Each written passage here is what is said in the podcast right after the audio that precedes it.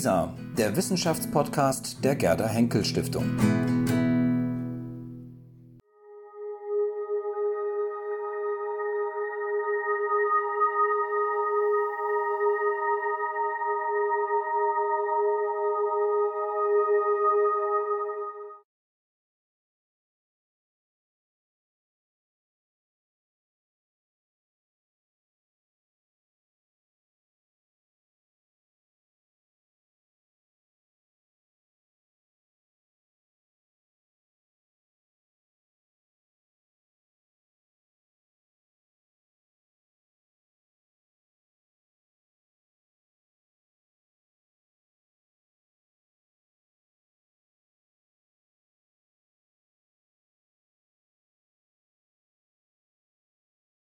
Macht. Die eine Säule sind die berühmten Akademienvorhaben. Ich nenne mal, was Sie vielleicht vom Theologen nicht erwarten, in diesem Jahr die Marx-Engels-Ausgabe als Beispiel eines Langzeitvorhabens. Und die zweite Säule, auf der diese Akademie steht und die sie von den allermeisten anderen Akademien in der Bundesrepublik und in der Welt unterscheidet, sind eben interdisziplinäre Arbeitsgruppen. Die Gründungs- präziser die Wiederbegründungsväter dieser Akademie waren der Auffassung, dass neben Projekten von sehr langer Laufzeit es aktuelle Fragen gibt, und die Frage nach der Verantwortung in dem Bereich dessen, was wir künstliche Intelligenz und maschinelles Lernen nennen, ist eine solche hochaktuelle Frage. Eine Frage, die nicht nur immer im Blick auf das selbstfahrende Auto diskutiert werden sollte. Die Wiederbegründungsväter der Berlin Akademie waren der Ansicht, solche wichtigen Fragen müssen von Arbeitsgruppen mit drei Jahren Laufzeit diskutiert werden. Diese Arbeitsgruppen sollten nicht nur aus Mitgliedern der Berlin-Brandenburgischen Akademie und der Jungen Akademie zusammengestellt werden, also einer Nachwuchsakademie, man zögert immer Nachwuchsakademie zu sagen, weil diese Nachwuchsakademie aus wohl arrivierten, klugen Wissenschaftlerinnen und Wissenschaftlern besteht. Und so haben wir uns zu einer solchen interdisziplinären Arbeitsgruppe verbunden, um die ganz basale Frage zu klären, wer trägt eigentlich Verantwortung in Systemen künstlicher Intelligenz. Und wenn man nun nicht ein Beispiel aus dem Bereich des Autos greift, dann ist man natürlich sofort in der medizinischen Diagnose. Wenn eine Fehldiagnose gestellt wird durch die künstliche Intelligenz, wer trägt eigentlich die Verantwortung?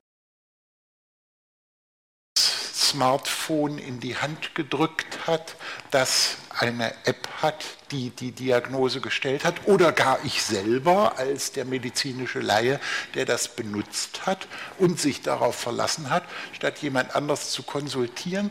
Wir wollten die Frage stellen, welche Probleme für Verantwortung, und Sie ahnen, das hat eine juristische Dimension, das hat eine technische Dimension, das hat eine medizinische Dimension, das hat eine philosophische und, um es als letztes auch zu sagen, sicher auch eine theologische, religiöse Dimension. Also die Frage nach der Verantwortung wollten wir stellen, aber nicht im Sinne einer großen Frage, was ist Verantwortung? Da würde vor Ihrem geistigen Auge eine große Bibliothek erscheinen, sondern an konkreten Beispielen. Ich habe das mehrfach schon gesagt, beim Thema Auto wird die Frage sehr breit verhandelt. Wir haben beschlossen, sie heute Abend bei der ersten öffentlichen Veranstaltung dieser interdisziplinären Arbeitsgruppe am Beispiel der Medizindiagnose zu stellen. Bleibt der Mensch in der Verantwortung? Das ist ein vorzügliches Feld und Sie werden sehen, wenn Sie sich bisher mit dem Thema nicht näher beschäftigt haben, was für spannende Dinge dort passieren, vorbereitet werden, schon passiert sind, die es erlauben, die Frage, wer trägt eigentlich die Verantwortung, hier wirklich ganz konkret zu stellen und nachzufragen bei unterschiedlichsten Anwendungen, die uns entweder schon betreffen oder bald betreffen werden.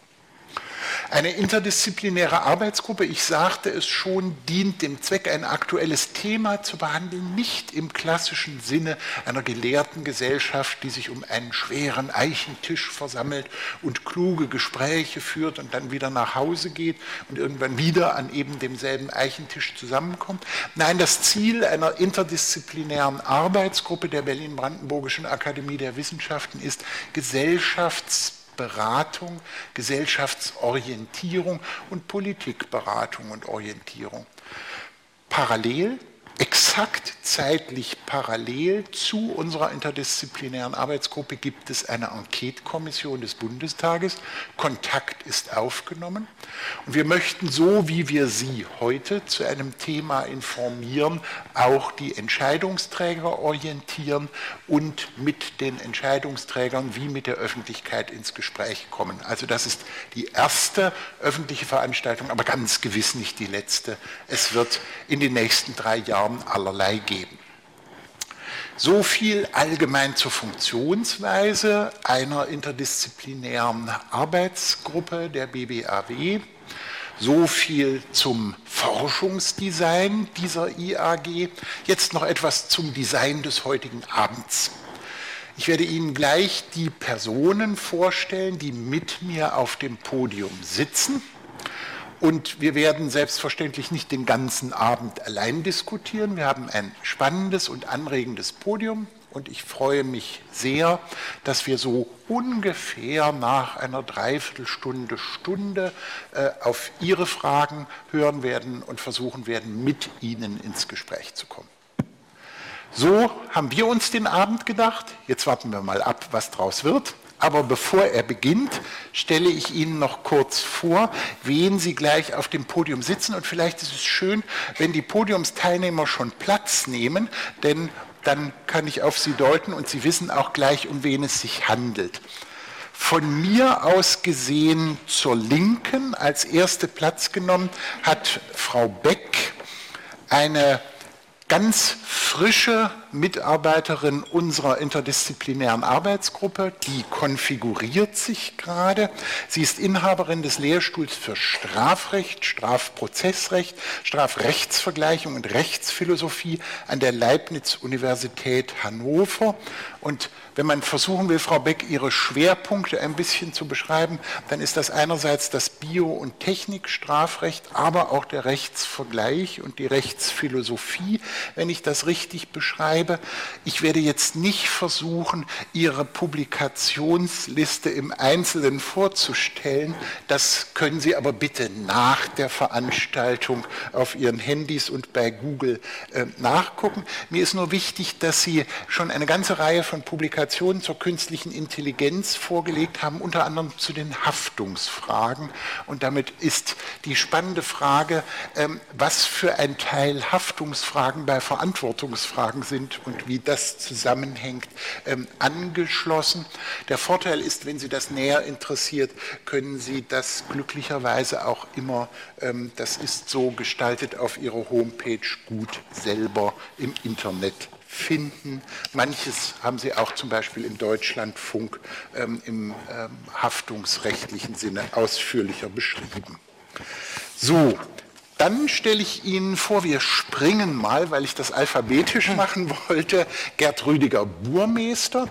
Gerd Rüdiger Burmeister ist der Direktor der medizinischen Klinik mit Schwerpunkt Rheumatologie und klinische Immunologie in der Charité Universitätsmedizin, ist ein Mitglied unserer Berlin-Brandenburgischen Akademie der Wissenschaften und zwar schon ziemlich nah an ihrer Wiederbegründung. Drei Jahre trennen sie davon seit 1997. 1995. Und wenn ich ein bisschen beschreibe, ähm, wie Sie ausgebildet worden sind, bis Sie auf die äh, Charité gekommen sind, müsste ich, glaube ich, als erstes sagen, dass Sie eine längere Zeit in Erlangen-Nürnberg hatten, ähm, wo Sie ausgebildet worden sind äh, und dann an die medizinische Fakultät berufen worden sind 1993, als man sich noch entscheiden durfte zwischen den Universitäten und an der Humboldt-Universität damals oh. war, nicht, wenn ich das das richtig sehe. Sie nicken, ich rede lieber nicht weiter, ja, weil dann Bereiche kommen werden, ja, in denen Sie nicht mehr nicken werden. Und das ist für die Vorstellung nicht ähm, die allerbeste Gelegenheit. Ähm, man muss äh, vielleicht sagen, damit Sie verstehen können, warum wir Sie auf das Podium eingeladen haben. Ich hatte schon gesagt, dass wir in dieser interdisziplinären Arbeitsgruppe nicht nur im Vogelflug über die Probleme reden wollen, sondern möglichst konkret äh, über einzelne Anwendungsfelder sprechen werden. Und das werden wir jetzt gleich noch machen und vorführen, wie tief Sie in Anwendungsfelder ähm, der entsprechenden äh, automatisierten Diagnose einbezogen sind. Darüber spreche ich jetzt nicht ausführlicher, aber ich könnte vielleicht doch noch darauf hinweisen, dass es einen wunderschönen Aufsatz von Ihnen gibt, in dem Sie die Frage nach der Rheumatologie 4.0 stellen und die Frage nach Big Data, den tragbaren Computern, ich übersetze das mal ein bisschen ins Deutsche, und der Computerdiagnose stellen, also genau der ideale Mann sind. Ah, okay. Sie haben das auch schon, Sie werden das nachher erklären, ja, ich habe noch eine klassische Uhr, aber hoffentlich auch kein Rheuma.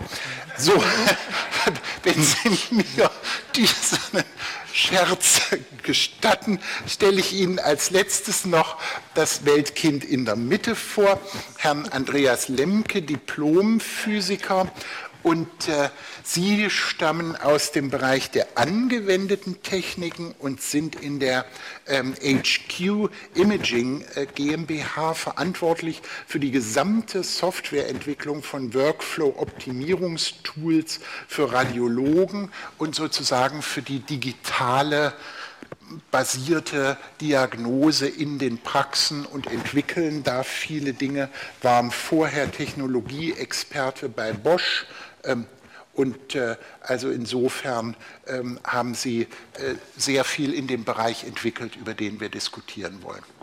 Ich hoffe, Sie sind mit mir der Auffassung, dass die beste Vorstellung immer die Selbstvorstellung ist der Betreffenden. Und insofern ist, glaube ich, besser, wenn ich, der äh, ich ein Nutzer einzelner der Techniken bin, aber kein Entwickler, mit Ihnen darüber spreche und Gelegenheit gebe, unserem Publikum das ausführlicher zu erzählen. So, das war die Vorstellung und jetzt fangen wir an zu diskutieren.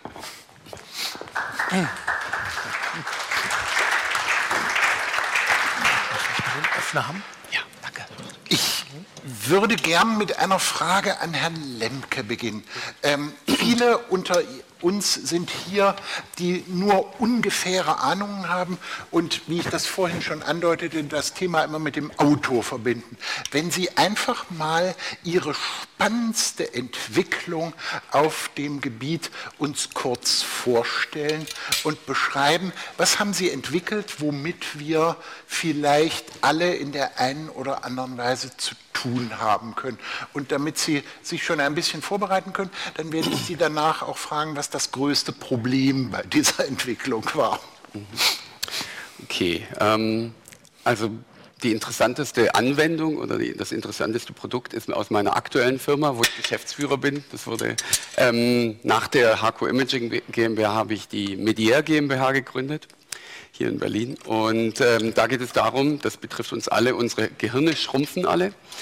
Ähm, das ist an sich nichts Schlimmes, das ist ganz normal im Alter. Ähm, es gibt jedoch neurodegenerative Erkrankungen, ähm, wo das stärker der Fall ist, wo ähm, die Hirnareale stärker schrumpfen und wo ein Radiologe ähm, eine Diagnose treffen muss für uns alle, zum Beispiel bei Alzheimer oder Multiple Sklerose. Und jetzt ist es so, dass Radiologen grundsätzlich ähm, natürlich sehr gut ausgebildet sind, aber Schwierigkeiten haben, Bilder zu erkennen, zu quantifizieren ähm, in ihrem Zeitdruck, den sie haben, nur zehn Minuten pro, pro Diagnose. Und ähm, da versuchen wir mit künstlicher Intelligenz diese Bilddaten zu ihm vorzubereiten, ihm eine Entscheidungsvorlage zu geben, sodass er dann schneller entscheiden kann, okay, ähm, wie sieht die Diagnose aus und äh, dass er sich genug Zeit geben kann äh, und Zeit lassen kann, ähm, um da die perfekte Diagnose für jeden Patienten zu machen. Ich habe ja schon angekündigt, ich frage Sie nach Problemen, also sowohl technischen Problemen, die Sie sehen. Wie, äh, Sie haben das ja sehr schön beschrieben. Sie geben ihm die Gelegenheit, das zu nutzen und ja. dann seine Entscheidung zu fällen. Wie verhindern Sie denn, dass der das missbräuchlich nutzt? Das gendern wir jetzt mal nicht, der, die. Also wie dass der Nutzer das missbräuchlich verwendet und sich keine Gedanken mehr macht und sagt, ach wie bequem, was Herr Lemke entwickelt hat. Wie verhindern wir das? Ähm, wir müssen ihn natürlich darauf hinweisen. Ähm, er weiß auch automatisch, dass wir in den Anfang, sage ich mal, äh, Anfangsjahren die Software wird immer ähm, auch mal Fehler machen. Also das sehen wir jetzt. Wir müssen so ein Produkt, wenn wir das entwickeln, müssen wir das zertifizieren lassen. Dann sehen wir und wir unterscheiden uns auch manchmal. Manchmal macht die Software eigentlich eine, äh, gibt eine Aussage, die nicht plausibel ist.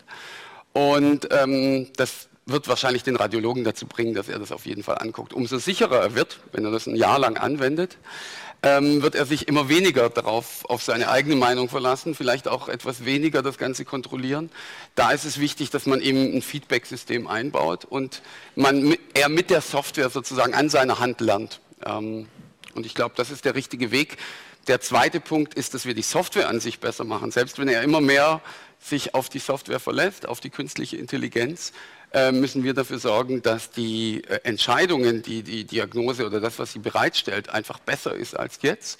Und da ist die größte Herausforderung, dass wir natürlich vor allem beim maschinellen Lernen ähm, die Datenbasis der annotierten Daten, ähm, das heißt Daten, wo jemand von Hand die annotiert hat als krank oder gesund oder noch weiter, dass das möglichst sehr stark steigt. Also das 100.000, eine Million Datensätze, dann wird unsere Software richtig gut.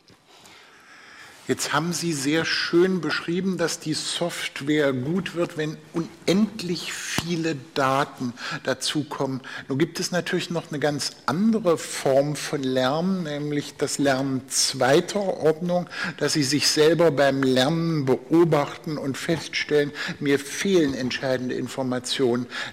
Ich ahne, das wird noch nicht mit ihrer Software möglich sein. Wir haben ein Mitglied unserer Arbeitsgruppe, das immer vom flachen Lernen gesprochen hat, ähm, der entsprechenden Software von tiefem Lernen ist das noch etwas entfernt. Die Frage ist, die Großperspektive, ist Ihre Perspektive tatsächlich nur möglichst viele Daten rein und wenn die Charité keine gibt, fragen wir in Heidelberg und wenn Heidelberg keine gibt, fragen wir in Mainz und wenn Mainz keine gibt, in Honolulu, also möglichst viele Daten oder möchten Sie auch noch eine strategische Stufe weiter? Naja, Sie müssen erstmal nicht nur viele Daten, die Qualität der Annotation muss enorm sein. Wenn der Radiologe, der diese Annotation macht, das nicht aus einer intrinsischen Motivation her macht und wirklich überprüft, ähm, und verbessert und sagt, hier ist die Software nicht richtig, so ist es besser, dann wird erst die Software besser. Einfach irgendwelche Daten bringt nichts. Und ähm, wie gesagt, ich glaube, das geht nur mit, mit unseren Kunden, das sind die Radiologen. Ähm, genauso in anderen Bereichen, also mit, mit den Medizinern, die müssen intrinsisches Interesse daran haben, solche Software mitzuentwickeln und weiter zu verbessern. Ich glaube, anders wird das gar nicht funktionieren. Und ähm, zu Ihrem, ich kenne fast nur Anwendungen, wirklich die die jetzt schon ein konkretes Stadium haben von Supervised Learning. Also das bedeutet, dass die Annotation vorhanden ist, dass die Software von jemandem lernt. Äh, Unsupervised Learning, wie Sie es sagen, dieses flache, ähm, ist noch viel schwieriger umzusetzen und ist erstmal in den nächsten fünf Jahren nicht direkt in die Anwendung zu sehen. Das sagen wir zumindest, sage ich mal, von allen meinen Kollegen, die auch Firmen haben in diesem Bereich, die arbeiten eigentlich alle mit annotierten Daten. Neben mir sitzt ein praktizierender Mediziner. Ich würde ein bisschen gern fragen, wie die Entwicklung konkret funktioniert. Suchen Sie sich einen Informatiker und sagen, mach mal, ist das ein Prozess einer sehr intensiven Zusammenarbeit? Und vor allen Dingen, wie stellen Sie sicher, dass das richtig angewendet wird? Durch Schulungen, durch Arbeiten an den Algorithmen? Wir wären, glaube ich, gespannt, ein bisschen aus Ihrer Praxis zu hören. Ja, ich glaube, wir sind äh, sicherlich erst ganz am Anfang dieser, dieser Entwicklung, aber diese Entwicklung ist rasend schnell. Also äh, ich glaube, das ist fast wie eine Lawine, die auf uns zukommt, die vor allen Dingen auch durch den Kostendruck mitbestimmt wird und, äh, und auch durch die Tatsache, dass die sogenannten GAFAs, also Google, Apple, Facebook und Amazon, so kürzt man das hier ab, unglaubliche Milliarden äh, zur Verfügung haben, die sie auch gerne investieren wollen. Und wenn man das amerikanische äh, System gut kennt, und ich kenne es recht gut, weil ich da auch lange gearbeitet habe, äh, dann ist das, ist das unglaublich teuer. Das heißt, man, man versucht, Kosten zu sparen und das ist ein, ein großer Druck auf der einen Seite. Der andere Druck wird sein, dass man das Ganze schnell machen möchte und dass natürlich auch unsere therapeutischen Möglichkeiten immer besser werden. Also spricht sogar von der sogenannten Orphanisierung der zum Beispiel der Leukämien. Früher, als, als ich noch angefangen habe, da gab es drei, vier Leukämieformen und das war dann, äh, was man lernen musste. Und heute kann man jede Leukämieform in, in ganz diverse Untergruppen unterteilen, wobei oft jede spezifische Art ein bestimmtes Medikament hat, was hier super gut wirkt und bei der anderen Form gar nicht mehr wirkt. Das heißt, die, die Therapie ist aber sehr teuer, kostet zum Teil 100.000, 300.000 Euro pro Jahr, also sehr, sehr teuer. Und es hat ja überhaupt gar keinen Sinn, eine solche Therapie, die auch theoretisch Nebenwirkungen haben kann, jemandem zu geben, der diesen Tumor gar nicht hat oder diese Leukämie gar nicht hat. Das heißt, man muss es herausfinden, wer diese, wer diese besitzt. Und insofern ist diese Entwicklung riesig. Also sie wird uns, äh, wir werden wie Sie auch selber sagen, äh, sie kommt sowieso, sie kommt auch zum Teil von außen. Dr. Watson ist ja so ein, so, so ein Thema bei IBM, was sehr kritisch gesehen worden ist, vermutlich deswegen, weil gar keine, nicht ausreichend Ärzte mitgearbeitet haben an, an dem Projekt. Aber es wird kommen und wir müssen uns als Ärzte selber einbringen und daran beteiligen. Nur dann können wir auch die nötige Qualität sicherstellen. Das glaubt Ihnen, glaube ich, jeder sofort. Also ein, ein, Interesse wäre, wenn Sie ein bisschen noch mal konkreter beschreiben, wie wirken Sie in Ihrer eigenen Praxis jetzt ähm, mit Informatikern und Softwareentwicklern zusammen? Ja. Also wenn wir noch so ein bisschen mhm. verstehen können, genau. wie, wie, Ihr eigener Anteil bei dem Ganzen ist und sozusagen ja auch ähm, unser Grundthema ist Verantwortung, wenn wir ein bisschen klarer sehen, wer trägt in der Zusammenarbeit zwischen einem Softwareentwickler und einem Mediziner welchen Verantwortungsanteil. Denn äh, unweigerlich geht die nächste Frage an Frau Becker und die wird sicher als erstes sagen müssen, äh, ich möchte erst mal gern wissen, wer welche Entwicklungsanteile hatte, bevor wir Verantwortungsanteile ja, Also ich bin, wir sind jetzt in der täglichen Praxis, glaube ich, irre mich da auch nicht, noch nicht so weit, dass wir einen Befund aus der Radiologie kommen, der komplett von einem Computer erstellt worden ist. Das, äh, das ist äh, sehr unwahrscheinlich. Aber aus dem Labor zum Beispiel kriegen wir schon, wollen wir sagen, genetische Daten, die von einem äh, Computer errechnet worden ist oder aus der Mikrobiologie, wenn wir Resistenzen von bestimmten Bakterien erkennen wollen, äh, die ähm, nur auf bestimmte Antibiotika ansprechen, dann kriegen wir auch letztlich Daten aus dem Computer. Das heißt, da ist immer eine Stufe der Validierung, dass ein Arzt draufschaut oder ist oft, oft auch die Frage, braucht man überhaupt noch einen Arzt? Kann das nicht auch ein Biochemiker oder ein Chemiker äh, gleich gut machen? Ja, das ist auch auch eine umstrittene Frage. Aber der schaut noch oder die schaut noch drauf und sagt ja, dieser Befund ergibt Sinn und ich kann ihn so herausgeben. Immer vorausgesetzt, man hat alle Stufen der Qualitätssicherung durchgeführt. Ja, das ist, äh, ist ein wichtiger Punkt. Und wenn das alles stimmt, also die Temperatur im, im Labor in Ordnung ist, die Kits in Ordnung sind, die MTAs geschult sind, viele Dinge, die, Ringversuche, die man macht, ja, werden äh, Dinge durch ganz Deutschland geschickt und in unterschiedlichen Laboren bestimmt und wenn man dann durchfällt, darf man den Test nicht mehr weiter anbieten, solche Dinge. Aber wenn das alles stimmt, dann äh, äh wird man dem, dem Computer, äh, der eine solche Sequenz ermittelt hat, glauben und diesen Befund herausgeben, wenn das Sinn macht. Ist im Prinzip schon ein Befund vom Computer.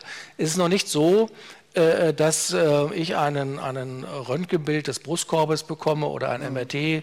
äh, der Muskulatur oder der Leber, wo dann drin steht, der, es liegt hier eine Metastase eines, eines Tumors vor und, und, und das, das gibt es meiner Kenntnis noch nicht, dass es rein vom Computer ist und der Arzt vielleicht noch kurz mal draufblickt und sagt, ja, wird schon stimmen.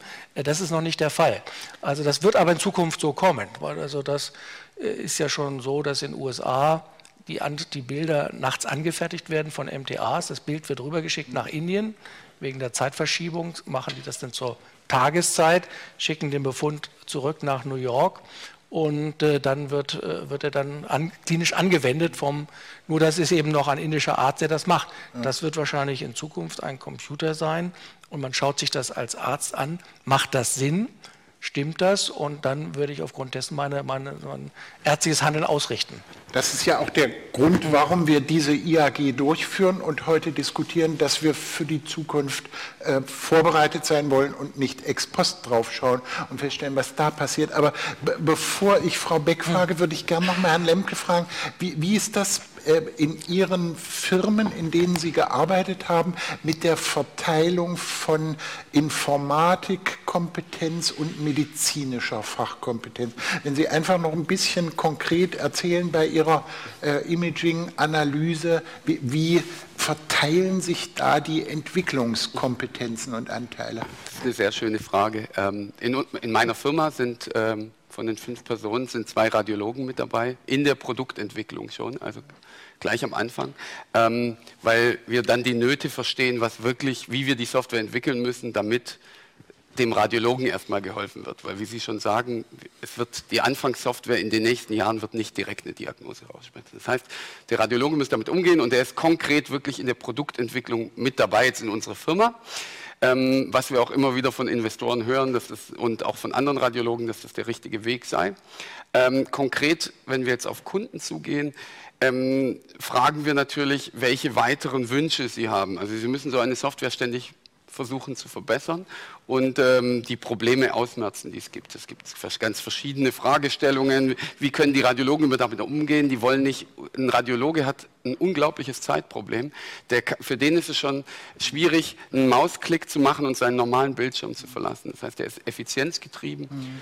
Genau, und bei uns sieht es so aus, dass Sie aktiv in der Produktentwicklung eigentlich mit dabei sein müssen. Und eine ganz freche Frage, wenn ich Ihr Produkt kaufe, erfahre ich, wer die Entwickler waren? Steht das sozusagen? Ich meine, auf meinen Büchern steht mein Name drauf und wer unzufrieden ist, sagt das auch oder schreibt es jedenfalls. Also äh, steht das drauf oder steht nur, wer nach dem Handelsregister also, in der Firma. Ich, ich glaube, ganz offiziell steht auf dem Produkt nur das CE-Zeichen dann und mhm. die Nummer. Ähm, man kann auf der Homepage kann man die Namen sicherlich herausfinden ja. als Mitgründer, ähm, aber Sie haben recht, in der Software selber wird es nicht drinstehen, wenn man das mitentwickelt hat.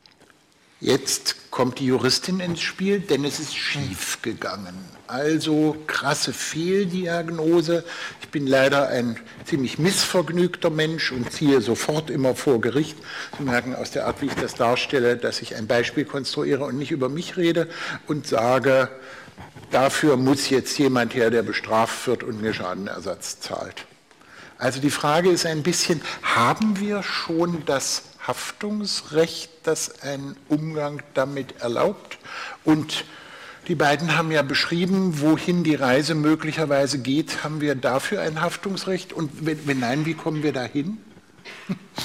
Ja, ähm, erstmal bevor ich antworte, will ich eine ganz kurze Entschuldigung äh, vorweg äh, schicken. Ich habe leider noch keine intelligente Gesundheits-App, die mir sagt, wie viel ich am Tag reden kann, dass ich trotz Erkältung noch meine Stimme behalte. Ich hoffe, dass Sie mich trotzdem äh, verstehen und die Stimme nicht äh, geht, weil ich heute zu viel mitdiskutiert habe in unserer AG, glaube ich. Ähm, ich hoffe, es geht trotzdem.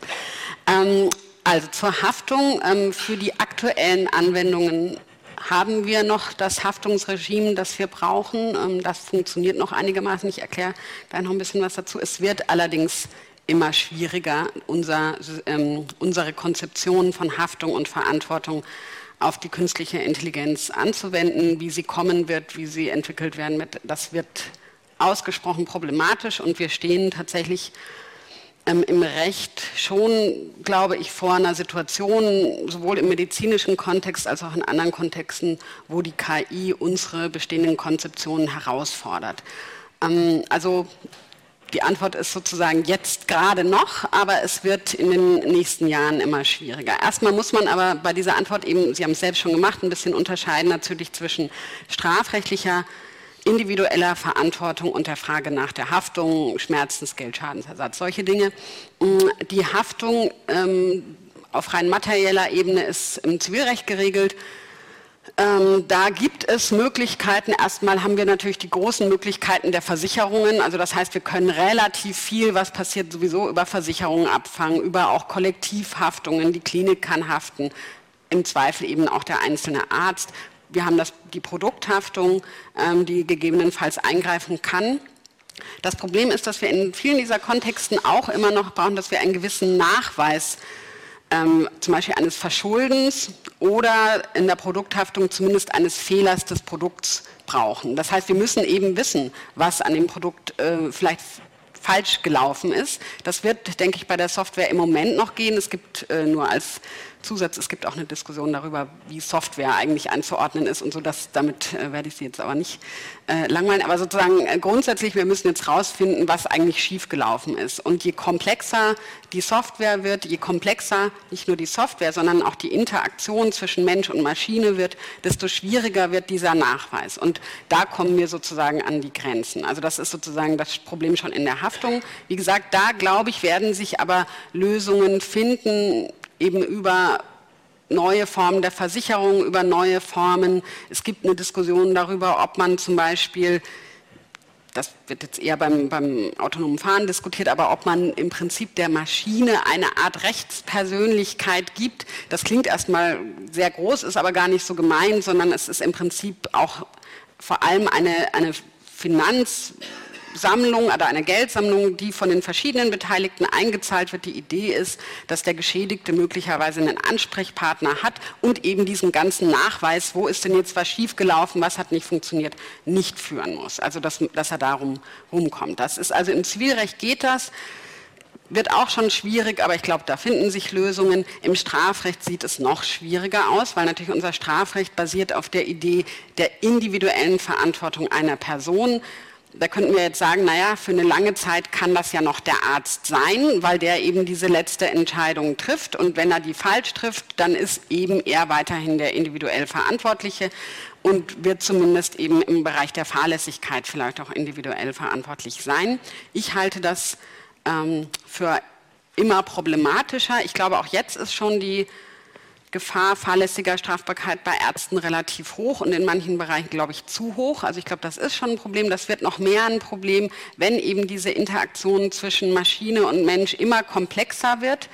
Der Arzt vielleicht eben nicht alles verstehen kann, vor einer ganz schön schwierigen Entscheidung steht, nämlich entweder mit der Maschine mitzugehen oder sich gegen sie zu entscheiden, was ich glaube auch, dass das sehr schwer wird. Ne? Also die Verantwortung dafür zu tragen, ich entscheide mich gegen das gebündelte Wissen, was hinter dieser Maschine steht. Und ich sehe die Gefahr in diesem Bereich wie auch in anderen Bereichen, dass wir im Prinzip nur den, uns an dem Arzt letztlich festhalten rechtlich, um unsere traditionellen Verantwortungskonzepte behalten zu können. Und dass letztlich dann vielleicht dieser Arzt, der diese letzte Entscheidung ähm, ja, trifft, darunter leidet. Es gibt in der Debatte schon einen spannenden Begriff, der da entwickelt wurde. Das ist jetzt äh, wieder aus dem Zivilrecht, aber der Haftungsknecht. Also dass vielleicht der Arzt äh, der Haftungsknecht wird an dem wir festhalten, und das jedenfalls halte ich für problematisch, das sollten wir zumindest gut überdenken, ob der wirklich die Verantwortung für diese Entscheidung übernehmen kann oder wie lange er das noch kann oder auch, was wir von der Maschine brauchen, damit er das kann. Also eben Transparenz, eine gute Erklärbarkeit und so weiter, dass wir das haben, damit wir sagen, wir ermöglichen ihm eine wirklich noch verantwortliche Entscheidung. Das wäre dann wichtig. Ich wollte noch mal, bevor ich Herrn Burmeister dran nehme, noch mal kurz die Frage stellen. Ähm, es hat doch aber bisher auch schon die Situation gegeben, ich werde nie die Szene vergessen, wo so unglückliche rote Punkte auf meiner Haut auftraten und äh, der Arzt ein größeres Lehrbuch der äh, Kinderkrankheiten zur Hand nahm und sagte, werden wohl Röteln sein. Ich meine, der, der hätte ja auch äh, ein fehlerhaftes Buch oder eine fehlerhafte Buchbenutzung. Also es gab doch auch vorher schon die Möglichkeit, dass man sich auf Assistenzsysteme verlassen hat und falsch verlassen hat. Und auch da sind doch vermutlich die Verantwortungs- oder äh, hm. präziser formuliert haftungsrechtlichen Fragen gestellt worden. Ist jetzt, weiß ich nicht, also ein medizinischer Verlag dafür verantwortlich, ähm, das Buch so unglücklich gemacht zu haben, dass man das jetzt für Röteln hielt, obwohl es, weiß ich nicht, äh, die Beulenpest ist oder ähnliches. Also die Mediziner mögen weghören. Das Beispiel wirkt sehr konstruiert. Gott sei Dank. Also es ist natürlich, natürlich haben wir in vielen Lebensbereichen Assistenzsysteme ne, und verlassen uns auf äh, ganz andere, das stimmt. Ähm, es gibt für die Haftungsregime oder auch für die Verantwortungskonzepte gibt es so Bezugnahmen des, der Maßstäbe richtigen ärztlichen Verhaltens, auf die wir Rückgriff nehmen. Ne? Es gehört das eben zu den ärztlichen Standards, was der Arzt gemacht hat oder nicht. Äh, wenn es innerhalb dieser Standards sich, ähm, sozusagen, wenn er sich in diesen Standards bewegt, dann äh, ist, auch, ist er auch für den Fehler grundsätzlich nicht haftbar. Das ist jetzt etwas vereinfacht, aber ne, sozusagen es gibt diese Standards. Und ähm, die werden meines Erachtens durch eine künstliche Intelligenz, also ich rede jetzt nicht von aktuellen Entwicklungen, sondern eben in der nächsten Zeit schon herausgefordert, insofern als erstens der Arzt ja meistens nicht eben nur in dieses eine Buch schaut, sondern eben schon sozusagen ein langes Wissen vorher hat. Sonst könnten wir uns alle mit Google selber diagnostizieren. Ne? Und das, das geht ja eben gerade nicht. Also er wird ein Vorwissen haben, er kann die Plausibilität einschätzen dessen, was er da liest oder nicht. Wir hatten vorhin auch gesprochen, es gibt Quellen, wo ich weiß, wo kommt diese Information her, um sie einzuschätzen. All das wird schwieriger, wenn wir es eben mit komplexen Systemen zu tun haben, bei denen ich eben vielleicht nicht mehr genau weiß, warum bekomme ich diese Vorschläge, woher äh, kommen die Daten, sind die Daten, die eingespeist wurden, korrekt oder nicht ähm, und so weiter. Also äh, das, ich glaube, es wird so komplex, dass es eben nicht mehr die einfachen, die einfachen, die Antworten waren vorher auch schon schwierig, aber dass die nicht mehr einfach übertragbar sind. Ich muss Ihnen noch eine freche Frage stellen. Sie, Sie ziehen jetzt, indem Sie sagen, die Mensch-Maschine-Interaktion wird ungemein komplex. Ähm, heben Sie sozusagen die Maschine ja dann immer mehr in Richtung ähm, des Arztes an. Aber gibt es nicht doch den Kategorialunterschied, also diese wunderbare Beschreibung des Flachen? Das sind dann riesige Datenmengen und unglaubliche Fallmengen und äh, bis zu einem gewissen Grade ein Erfahrungsschatz, den der individuelle Arzt nie ähm, sammeln kann. Aber ist nicht nach wie vor, und das ist doch immer noch nicht in Sicht, menschliche Intelligenz insofern unterschiedlich, als der, der ihre Analyse äh, der Bilddatei sagen kann, hinter sich treten kann, sich in der Analyse selber beobachten kann und sagen kann, du machst gerade einen riesigen Fehler. Es ist doch keine freie Fläche, sondern eine Glaswand. Du hast das übersehen, weil neben der äh, Analyse auch noch viele andere Dinge. Also die, die Frage ist, tun wir nicht was sehr Gefährliches, wenn wir ähm, von einer Interaktion sprechen, die es ohne Zweifel gibt, aber die kategorialen Differenzen, ich formuliere das jetzt mal sehr pointiert, zwischen Mensch und Maschine so ein bisschen anfangen abzuschleifen. Die sind doch aber im Augenblick da. Ich sehe nicht, dass die Maschine hinter sich tritt und sagt, wie konnte dir das passieren? Nein, und also ich will gar nicht sagen, dass die Maschine äh, schlauer oder auch nur annähernd so schlau wird wie der Mensch, aber ich glaube, ich will eher sozusagen, glaube ich, darauf hinaus, dass es für den Menschen schwierig werden könnte. Also ich glaube auch, dass es nicht zwingend ist. Ich glaube, dass es ganz stark davon abhängt, wie die Maschinen entwickelt werden, ob der Mensch äh, irgendwie nachvollziehen kann, was da passiert. Aber ich glaube, es könnte sehr schwierig werden, eben wirklich ähm, eine nicht von der Maschine vorgegebene Entscheidung zu treffen, beziehungsweise sich davon zu lösen, was er vorgeschlagen bekommt. Und ich, also es gibt ja schon sozusagen durchaus Untersuchungen, die auch sagen, es ist eben psychologisch schwer, sich gegen einen Vorschlag der Maschine zu entscheiden. Ähm, das kommt jetzt auch darauf an, wie diese Vorschläge angeboten werden, ob zum Beispiel eine ähm, Hierarchie äh, an Diagnosevorschlägen geliefert wird oder alle gleichmäßig. Es gibt äh, zum Beispiel Ideen, Sie hatten vorhin gesagt, im Moment passieren noch Fehler. Es gibt Ideen, dass man sagt, dass man immer weiterhin Fehler einbaut, um sozusagen diese Wachheit aufrechtzuerhalten, dass ich immer damit rechnen muss, dass es vielleicht ein Fehler ist. Ne? Aber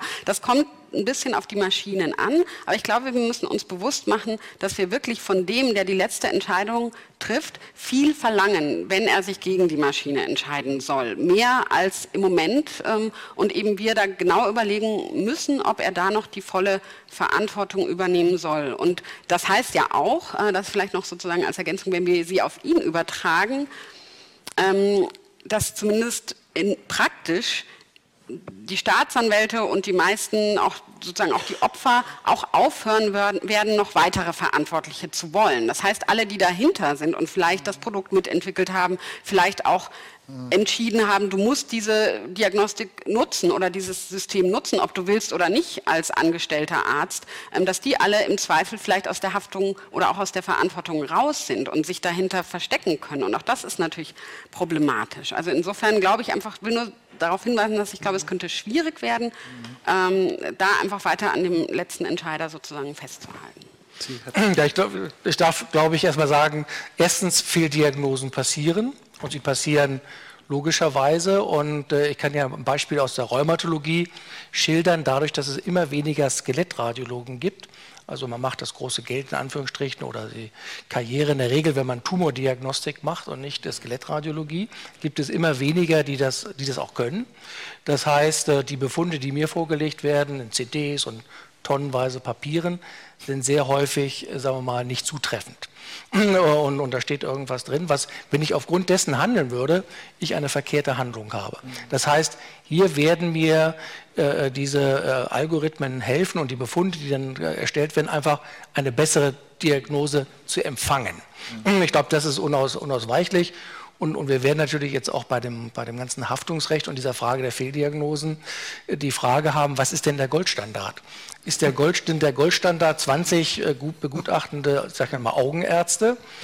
Oder sind das die Befunde, die von sage und schreibe, gibt es ja jetzt ein Beispiel, über Netzhautanalysen 2,6 Millionen Netzhautbilder eingelesen worden sind in einen Computer in den USA, der mit einer, der wesentlich äh, akkurater war als 25 Top äh, Top-Augenärzte äh, in den USA. Das heißt, da basiert es auf 2,6 Millionen. Was ist da eine Fehldiagnose?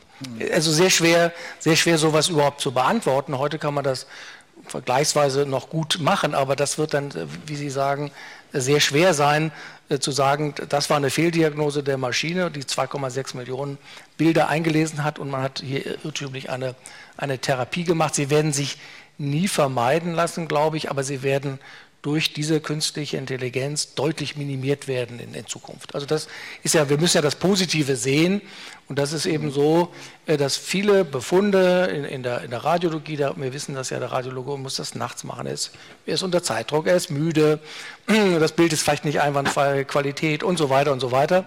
Und äh, da sind natürlich äh, die, die Computer, die sind nicht müde, denen ist es egal, ob es nachts oder Tag ist und, und ob dann zeitlicher Druck ist oder nicht. Äh, sie rechnen halt ihre, ihre Schritte durch. Und äh, das heißt, der menschliche Faktor, der, der ja nicht unwesentlich ist, mhm. der, der entfällt dort. Und insofern bin ich eigentlich der, der, der Ansicht, dass diese diagnostischen Möglichkeiten in der Tumordiagnostik, in der Leukämiediagnostik, in der Antikörperdiagnostik bei Autoimmunerkrankungen und Augenheilkunde deutlich besser wird. Das heißt, wir werden bessere Befunde von morphologischen Situationen, wo man das ganz gut anwenden bekommen.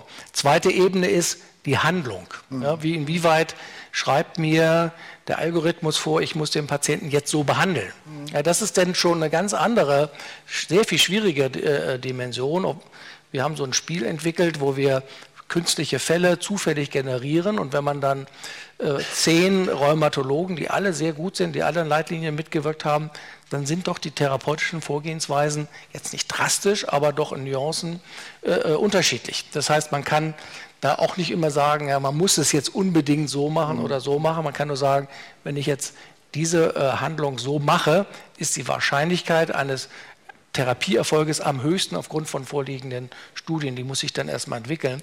Das ist die zweite Dimension.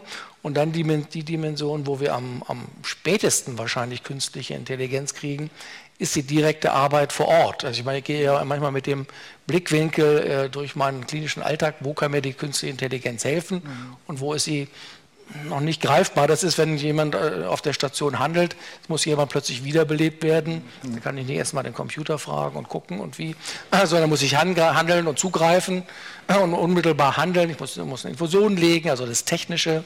Muss das, das richtige Medikament geben. Da wird wahrscheinlich die künstliche Intelligenz zu allerletzt greifen. Aber sehr früh, glaube ich, im Bereich der Befundung von morphologisch, von jetzt morphologischen Befunden, da werden wir dank dieser Untersuchung sehr schnell werden. Und es ist ja nicht so, Herr Lemke kommt und äh, sagt seine Befunde und wir sagen, ah, super gut, das machen wir jetzt so. Ja, sondern er wird sich messen müssen gegen andere amerikanische Wettbewerber, gegen chinesische Wettbewerber, gegen japanische. Und da wird man dann 30, 40 Computertomographen vorlegen, die unterschiedlichen Firmen. Und dann wird man, ja, Goldstandardfrage, wer ist das? Ja, wird man dann festlegen, aha, das System von der Lemke, das hat die akkuratesten, schnellsten Befunde gebracht. Und das aus China war vielleicht äh, ein bisschen kostengünstiger, aber eigentlich auch noch okay. Das mhm. nehmen wir jetzt, ja, weil es etwas billiger ist. Und da muss man ja leider auch, auch noch berücksichtigen. Äh, das heißt, das wird schon einer Qualitätskontrolle unterzogen. Es wird Zertifizierung durch Fachgesellschaften geben. Es wird Ringversuche geben, wo man schwierige morphologische, das machen wir im Labor ja schon fortwährend, schwierige Befunde äh, zu verschiedenen Firmen schickt, die befunden lässt und dann guckt, stimmen die überein. Wenn es nicht übereinstimmen, dann weiß man, da muss noch weiter gearbeitet werden. Ich würde Ihnen beiden gern noch mal ein Detail zu der Analyse solcher Bilddaten stellen. Ähm, so wie Sie es gerade beschrieben haben, ist es so, wenn man also Millionen solcher Bilder äh, als Analyseschatz dabei hat. Mich, mich interessiert noch mal die Frage, diese Beobachtung zweiter Ordnung. Wie ist das bei den menschlichen Beobachtern, dass man noch mal hinter sich tritt und sagt, du hast gerade gerade bei der Beobachtung diesen Fehler gemacht. Das ist ja eine zweite Form von Beobachtung. Spielt die eine Rolle oder ist es wirklich nur bestimmte Merkmale identifizieren und ist sozusagen das Hinter sich treten, was ich beschrieben habe mit dem Vergleichsbeispiel, das sieht zwar aus äh, wie eine freie Fläche, ist aber in Wirklichkeit eine Glaswand. Ähm, das ist ja so, so ein Moment, dass ich hinter meine Beobachtung zurücktrete und mir selber dann erklären kann, du hast das als Glaswand nicht wahrgenommen, weil du deine Brille morgens nicht geputzt hast ähm, oder weil da keine schwarzen Vögel draufgeklebt sind. Spielt sowas eine Rolle oder ist das statistisch vernachlässigbar und geht es wirklich nur darum zu sagen, das ist das und wenn man Millionen Bilder gesehen hat, kann man das eben halt sehr viel zuverlässiger als der müde Analytiker, der gerade über seinem Schirm einschläft. Es gibt zwei Dimensionen. Es gibt die, ich sage das mal, die einfache Dimension. Ja, da wird ein, ein Bild erstellt, das kann man ja runterbrechen auf Pixel, auf Heiligkeitsgrade, äh, auf Volumina und ähnliche. Das ist äh, vergleichsweise, sag ich mal, einfach. Äh, äh und dann natürlich das, das äh, äh, Stellen einer Diagnose, die ja in der Regel gesamthaft aus den Schilderungen des Patienten, also Patientenvorgeschichte, dem körperlichen Untersuchungsbefund, dem bildgebenden Verfahren, dem Laborbefund, vielleicht noch die Familienanamnese gesamthaft gestellt wird. Und äh, das ist natürlich eine ganz andere Dimension. Und da kann ich auch zum Beispiel Laborbefunde oder radiologische Befunde kritisch hinterfragen ja, und sagen, das passt einfach nicht. Zum klinischen Bild, da steht dann drin, der hat äh, Rückenschmerzen und ist zufällig vielleicht positiv für ein bestimmtes Gewebsmerkmal, äh, dringender Verdacht auf Morbus Bechterew. Der Patient ist total verunsichert, weil es ja berufliche äh, Konsequenzen hätte und ähnliches. Und wir gucken an und sagen, das Essen passt das gar nicht, seine Schilderung ist, ist, passt gar nicht zu dem Befund und gucken dann nochmal mit dem Radiologen die Bilder an. Die sind nie begeistert, noch ein zweites Mal drauf zu gucken, auf Bilder, die auswärts angefertigt worden sind. Ja, man muss sie dann sehr, sehr äh, na, überreden. Auch noch ein Problem, das wir heute gegenwärtigen. Und äh, wie wird eine, eine weitere Kontrolle finanziert und bezahlt? Äh, und äh, dann tritt man schon hinter sich und sagt, nee, die Diagnose stimmt nicht. Man auch, muss auch selber immer wieder kritisch sagen, wo man eine viel Erfahrung hat, äh, dass man äh, durchaus Dinge mal anders sehen muss und auch mal andere Leute noch mal rangehen lässt. Und kritische Fälle werden dann zum Beispiel bei uns in der Oberarztkonferenz mhm. besprochen. Und da sind dann weit über 100 Jahre rheumatologische Erfahrung äh, zusammen und äh, dann in der, in, der, in der, Schwarmhaft, wir haben ja auch einen Schwarmwissenschaftler bei uns in, in der Klasse, äh, und das ist der, der, Schwarm ist dann besser als der Einzelne, äh, wird das dann äh, überprüft und dann aufgrund der, der verschiedenen Ansichten, die die Oberärzte oder erfahrene Assistenten haben, dann auch die Diagnose gestellt. Aber das ist eine ganz andere Dimension als eine aus meiner Sicht sehr einfache Situation. Ich kriege ein Bild mhm. und muss das beurteilen, ist das jetzt ein Tumor oder nicht. Mhm selbst auch ein Hautbefund, den man ja jetzt mittlerweile vor Smart, äh, Smartphone schicken kann, ist vergleichsweise einfach im Vergleich zu manchen internistischen Erkrankungen. Das darf jetzt kein Dermatologe hören oder noch äh, ein Radiologe, aber diese Komplexität ist natürlich bei, bei manchen Erkrankungen ganz anders.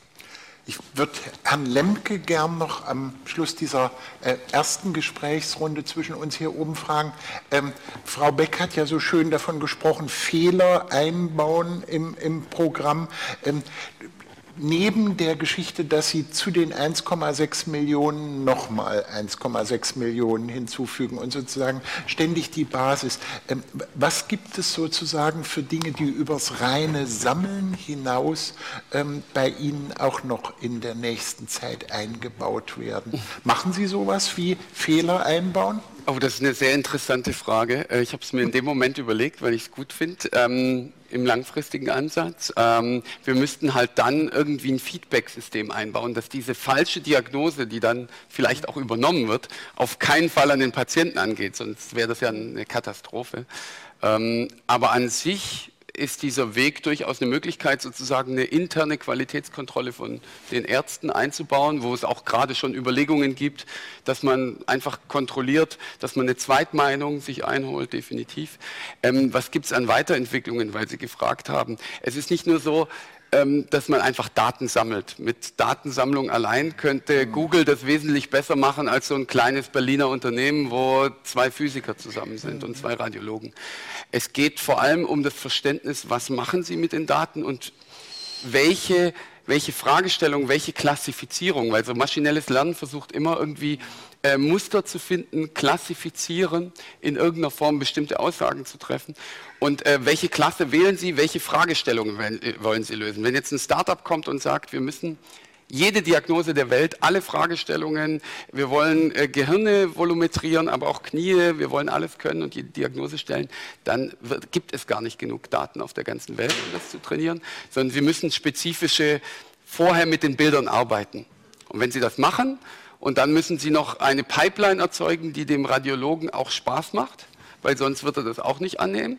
Und ähm, wenn Sie das alles haben, werden Sie immer besser. Sie erzeugen mehr Daten, Sie können wieder neue Algorithmen drauf testen, sehen, ah, vielleicht habe ich noch mal eine neue Idee. Es gibt noch in der Welt überall schlaue Leute, denen noch neue Algorithmen in der Analyse einfallen, der künstlichen Netze, Geschwindigkeit, Qualität.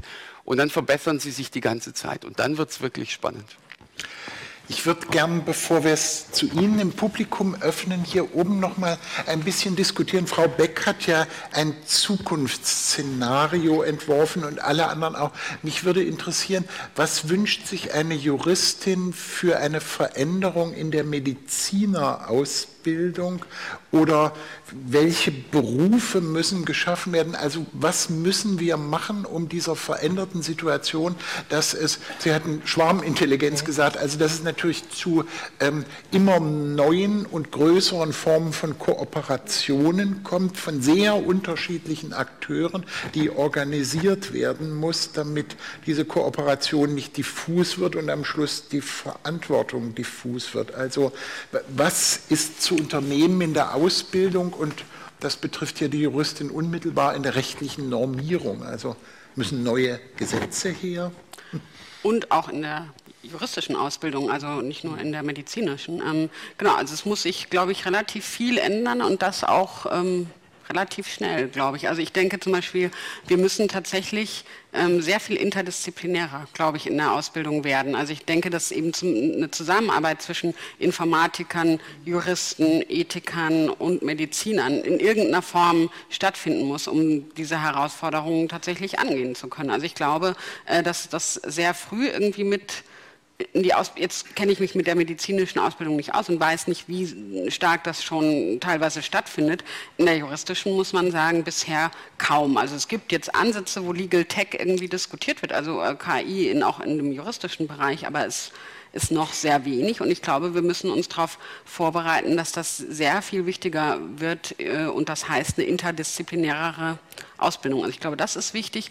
Ähm, und eben auch ein Problembewusstsein, also dass man ähm, und das betrifft einmal die konkreten Anwender, das betrifft aber auch wirklich die Gesellschaft, dass man irgendwie auch ein Problembewusstsein hat dafür, mit was wir es zu tun haben mit KI. Also wo, wo ich die, eine der Herausforderungen sehe, ist, dass ähm, künstliche Intelligenz oder Computerprogramme sehr objektiv und neutral wirken, ähm, es aber oft nicht sind. Also wir hatten auch heute Nachmittag in der Arbeitsgemeinschaft schon diskutiert über mögliche Diskriminierungen durch künstliche Intelligenz und das fängt so banal an, wie das eben unglaublich viele Daten, die in Diagnosesystemen verwendet werden, von weißen Männern mittleren Alters stammen, sozusagen. Ne? Und man halt sich fragen muss, sind wirklich andere Gruppen hinreichend repräsentiert, damit eben Diagnosesysteme auch bei diesen Gruppen ähm, genauso gut funktionieren? Und wenn nicht, wie stellen wir das sicher? Also das sind so Sachen, wo man eben, glaube ich, ein Bewusstsein dafür bekommen muss, dass äh, Computerprogramme oder die, die, Ergebnisse, die rauskommen, keineswegs so objektiv und neutral sind, wie sie erscheinen und dass man wirklich einen guten Umgang lernen muss, dass man die weiterhin hinterfragt.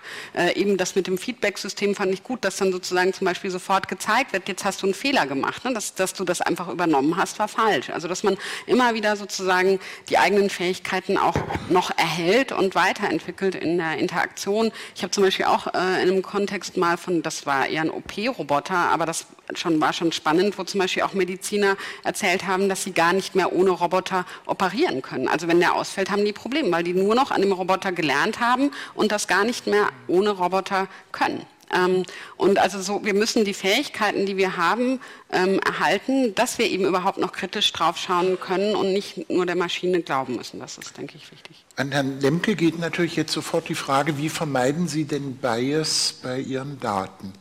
Also wie vermeiden Sie, ähm, das wird hoffentlich nicht der Fall sein, dass Sie nur Daten von Alten dann auch noch, dann ist es ja ganz schlimm, alten weißen Männern haben und nicht mal Junge dabei sind, von allen anderen ganz zu schweigen. Absolut, das Problem habe ich sogar aktuell, dass unser Datensatz eine Altersgruppe ähm, trifft, die, die, ähm, wo es sehr gut funktioniert, aber bei jungen Patienten wir doch ähm, noch nicht so gut sind, wie wir wollen.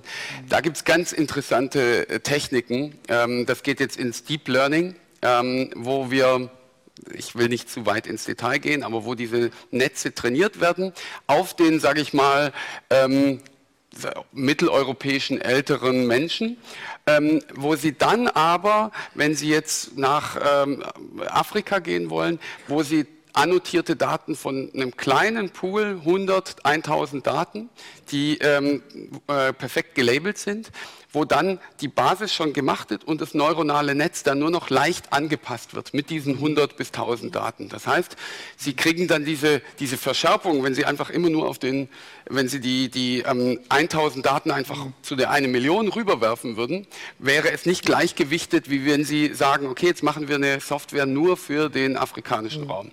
Jetzt als Beispiel. Mhm. Das ist ganz interessant und da gibt es Unmengen an, an weiteren Ideen, mhm. die man da machen kann. Wie viel muss ich denn verstehen, wenn ich jetzt Medizin studieren würde, von der Technik, die hinter ihrer Anwendung liegt? Oder sind Sie der Ansicht, das reicht, wenn der sozusagen von der Evidenz beeindruckt ist, die das gibt? Also äh, brauchen wir im Medizinstudium äh, auch ein und natürlich auch im Jurastudium und bei allen, die sich mit Ethik beschäftigen, ein tieferes Verständnis von dem, was sie tun, äh, oder reicht es staunend dazustehen und dann nach einer Weile, nachdem das Staunen abgeklungen ist, auch kritische Fragen zu stellen? Sie haben ja schon ganz provokativ gefragt. Also es, es wird gar nicht anders gehen. Ähm, ich glaube, fast alle die wir hier sitzen und uns mit äh, Themen beschäftigen, wenn wir irgendwie beteiligt sind an der künstlichen Intelligenz, ähm, müssen wir auf höherer Ebene verstehen, was wir da tun. Die Ärzte müssen zumindest wissen, welche Software wähle ich überhaupt auf, welche kaufe ich, ähm, wie funktioniert die grob, was, auf was muss ich, wenn ich weiß, wie die entwickelt wurde, dann kann ich auch besser verstehen, wo ihre Stärken und Schwächen sind. Und es gibt sogar, ich maße mich nicht an, ähm, beim Medizinstudium irgendwie was zu fordern, aber es gibt bei den Radiologen selber die Idee, dass in Zukunft die sehr viel technischer ausgebildet werden, dass die Statistik als Grundlage äh, sehr viel stärker haben, dass die Mathematik da stärker hinzukommt. Ähm, man muss natürlich trotzdem, darf man nicht verlieren, auch eine Arzt, äh, medizinische Ausbildung zu haben. Aber da gibt es alle möglichen Varianten. Da bleibt uns nichts anderes übrig als da Und wenn Sie schon gesagt haben, ich habe freche Fragen gestellt, würde ich gerne auch noch die freche Frage stellen, wie ist die Situation mit den ausländischen Wettbewerbern? Weil man ja doch den Eindruck hat, KI ist auch immer eine Frage nach der Stabilität des deutschen Gesundheitssystems äh, und der Frage, wie viele Dinge außen geschehen. Also wenn meine Diagnose-App von jemandem gesteuert wird, der in Amerika sitzt, wird das dem deutschen Gesundheitssystem nicht geringe Schwierigkeiten bringen. Also wie, wie ist da so der Befund? Wie, wie, wie erleben Sie sozusagen die, ähm, die, die, Rolle Deutschlands und auch in, in dem deutschen Gesundheitssystem und die, die ausländischen Wettbewerber? nicht wollen, auf irgendeine Cloud ihre Daten hochzuladen, wo dann aus USA oder China die, ähm, ähm, die Daten, sage ich mal, sich befinden. Mein Entwicklerherz sagt natürlich die andere Richtung. Ähm, wenn wir jetzt ein globales, weltweiten Datenpool hätten und alle Menschen der Welt darauf zugreifen könnten, ähm, nicht als Unternehmer, ähm, könnten wir die besten Algorithmen entwickeln. Das heißt, wenn die natürlich frei verfügbar werden, was Google wahrscheinlich nicht so einfach macht, sieht man ja jetzt, ähm, oder IBM, dann wäre das das Beste für uns alle. Sie haben noch nicht, ja, ich meine, da, stellt sich natürlich die Frage, dass auch verschiedene äh, sonst moralisch problematische ähm, Haltungen und Handlungen äh, mir größten Komfort geben würden. Das ist also sozusagen kein, kein sehr neues Problem. Sie haben aber noch nicht ganz die Frage ähm, äh, mir beantwortet, wie Sie sozusagen die ähm, deutschen ähm, Entwicklerinnen und Entwickler im Vergleich zu ausländischen Wettbewerbern sehen. Wir haben es schwer. Ähm, weil, ähm, wenn ich jetzt anschaue, was in China passiert aktuell, ein unglaublich interessanter und riesiger Markt, der da entsteht, ähm, wo einfach sehr viel mehr äh, Menschen und Daten zur Verfügung stehen, weil die offener mit ihren Daten äh, umgehen, dann auch noch teilweise staatlich gelenkt, die sagen, wir wollen in der künstlichen Intelligenz die Nummer eins werden. Ähm, da hat man es hier durchaus schwer. Ähm, das ist einfach die, die, sag ich mal, Randbedingungen sind für uns wesentlich schwerer als jetzt in anderen Ländern. Äh, nichtsdestotrotz haben wir jetzt den Markt hier und können dadurch auch vielleicht äh, unsere Nische finden, wo wir sagen, wir unterscheiden uns auch von den anderen ein bisschen. Also. Jetzt müssten wir noch das Loblied der informationellen Selbstbestimmung singen, von der wir ja gelernt haben, dass es ein sehr deutsches Konzept ist, aber vielleicht doch auch eines, über das manche sehr dankbar sind. Die Charité hat vor vielen Jahren einen Reformstudiengang Medizin eingeführt und war doch, wenn ich das so von außen sehe, immer ein ähm, Treiber bei der Reform des Medizinstudiums. Was muss denn im Medizinstudium sich ändern, damit ich für diese Kooperation mit sehr vielen Akteuren, von denen eben manche auch nicht Mensch, sondern Maschine sind, angemessen vorbereitet bin. Sie haben ja sehr schön beschrieben, was das auch für Chancen bietet und das schöne Beispiel des müden Analysten gezeichnet, der irgendwelchen Käse zusammenschreibt, den sie gar nicht gebrauchen können und nun durch ein Lemkes Programm deutlich vorangebracht wird. Aber was muss sich ändern, ähm, damit der Arzt, die Ärztin die Verantwortung, aus der man sie nicht entlassen kann, auch noch wahrnehmen kann in dieser Situation? Ja, also auf jeden Fall, ich glaube, ich sehe auch noch nicht im Bereich der Medizin diese Ausbildungsansätze, muss man ehrlicherweise sagen. Ich glaube, wir haben eine gute Chance durch das Berliner Institut für Gesundheitswesen, also das, oder das Berlin Institute of Health. Äh, äh, da ist ja, wird ja sehr viel über künstliche Intelligenz, Big Data und so weiter gearbeitet, dass wir das integrieren können in das Studium. Ich glaube, das ist absolut, absolut erforderlich, denn das wird ja auch die, die Weiterbildung äh, hier auch beeinflussen. Wer will noch Radiologe werden, wenn man im, bei, bei YouTube hört, Stop All Education of Radiologists, die werden überflüssig sein in fünf Jahren, mhm. hat der äh, Gregory Hinton, also einer der ganz großen Informatiker auf dem, auf dem Sektor 2016 äh, gesagt. Du, das hatte nur noch drei Jahre Zeit und wir bilden immer noch Radiologen aus, also sicherlich etwas sehr pointiert gesagt.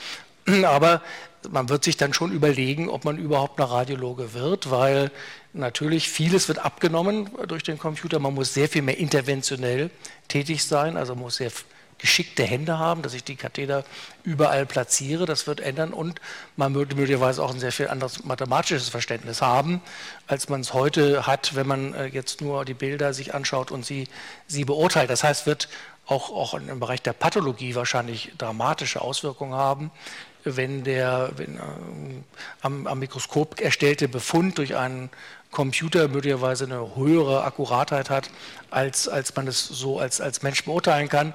Oder auch in der Augenheilkunde, wo möglicherweise dann die Netzhautdiagnostik komplett äh, oder in, in, vielen Teilen übernommen wird.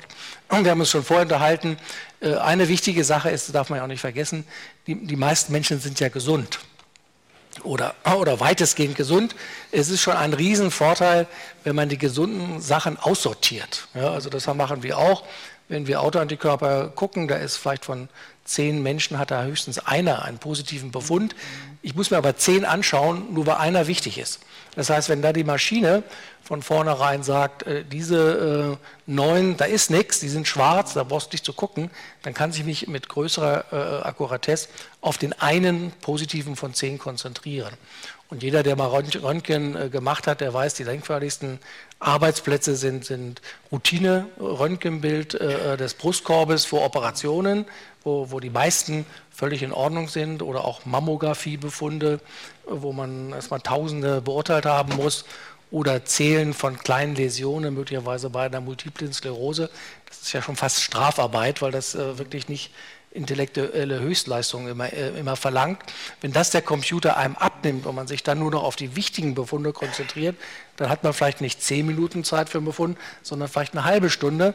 Und das äh, ist natürlich eine, eine, auch noch ein anderer Qualitätssprung. Auch das muss man lernen. Und dann wird man auch lernen müssen, ähm, viele Dinge, wie zum Beispiel auch die, die Hautbefundung wird interessant werden. Mhm. Wie helfen mir dort die, die äh, Computerprogramme? Denn das ist ja schon sehr akkurat und dann letztlich auch, wie kann ich seltene Krankheiten erkennen. Ja, ich hab's, wir haben es auch gerade besprochen. Ich habe heute gerade, wir haben einen Fallbericht äh, zusammengestellt für eine Zeitschrift, wo es mehrere Jahrzehnte gedauert hat, bis bei einem zugegebenermaßen sehr, sehr seltenen Erkrankung die Diagnose gestellt wurde. Wenn man das jetzt retrospektiv so liest, sagt man, wie, wie kann das sein? Eigentlich eine relativ klare Ansammlung von Symptomen, aber man will, kann natürlich niemanden da die, die Schuld äh, geben, weil, weil der Patient war beim Zahnarzt, er war beim Orthopäden, er war beim Hautarzt. Keiner hat das zusammengebracht, jeder hat das unter seinem Aspekt gesehen. Ein, dem Computer ist es egal, aus welchem Fachdisziplin es kommt, der wertet alle diese Symptome und wird einem dann äh, Diagnosevorschläge äh, unterbreiten. Und ich kann dann äh, diesem Patient unmittelbar helfen, weil ich genau weiß, was er hat zumindest aber sagen, das ist die Diagnose für viele Patienten schon, schon hilfreich ist, wo die sonst teilweise jahrelang hm. äh, äh, herumfahren müssen, um überhaupt ihre Diagnose zu erfahren. Es war ja so, dass Frau Beck und Herr Lemke Vorschläge machten, wenn ich das so zusammenfassen darf, zur Stabilisierung oder zum Training der Verantwortung der Benutzerinnen und Benutzer solcher Programme. Also ihre Sch ich spitze es etwas zu, um äh, dem Mediziner am Schluss noch die Frage zu stellen, was wird denn in der Medizinerausbildung nötig sein oder delegieren Sie sozusagen die ähm, Etablierung des ärztlichen Verantwortungsgefühls bei jungen Medizinstudentinnen und Studenten ähm, an den Medizinethiker? und die Medizin. Nein, das ist relativ einfach, weil ich, ich, persönlich mag den Begriff des Mediziners nicht sehr gern, sondern ich mag den Begriff des Arztes. Ja, mhm. Das halte ich für, äh, für unheimlich wichtig. Äh, äh, Mediziner klingt so nach, nach, nach Ingenieur, nach Techniker, das sind wir sicherlich auch in, in, in vielen Bereichen. Aber äh, zunehmend werden wir doch auf unseren Arztberuf wiederkommen. Mhm. Ja? Also, dass wir zum Beispiel die Patienten beraten mhm. und sagen und, und in, auch in der Entscheidungsfindung mitbegleiten und sagen, das ist die beste Therapie aus meiner Sicht. Der Computer schlägt das vor. Warum ist das so? Wie kann ich das dem Patienten vermitteln? Und, und, und auch viele äh, andere Dinge. In, in, äh, ich kann nicht den Computer die Prognose erklären lassen, du hast eine Wahrscheinlichkeit von 10 Prozent, dass du im nächsten Jahr stirbst. Ja? Es gibt ja Programme, die das bereits so ermitteln. Wahrscheinlich auch gar nicht so, so, so falsch immer liegen mit ihren Voraussagen. Aber das kann ich ja nicht so nicht sagen. Ja? Das geht gar nicht. Ich habe lange Zeit Onkologie gemacht und, und, und, und äh, weiß, dass das nicht geht. Also man, man wird sehr viel mehr ärztlich, äh, die ärztliche Seite wieder her, hervorheben, mhm. äh, über die des reinen äh, Mediziners. Und äh, Interessanterweise gibt es ja den Begriff des Arztes im, im, amerikanischen gar nicht oder im Englischen auch nicht. Also allenfalls Physician trifft es aber nicht so ganz. Und wir müssen also, glaube ich, auch wieder zurück äh, in, diese, in, diesen, in diesen Umgang mit dem Patienten. Und ich hoffe natürlich und bin mir auch relativ sicher, äh, dass die äh, bessere Befundung und schnellere Befundung uns auch mehr Zeitressourcen überlässt, um mit Patiententherapieplanungen, Prognosen, Berufsplanungen und so etwas zu ermöglichen. Dinge, für die wir heute einfach oft nicht die Zeit haben.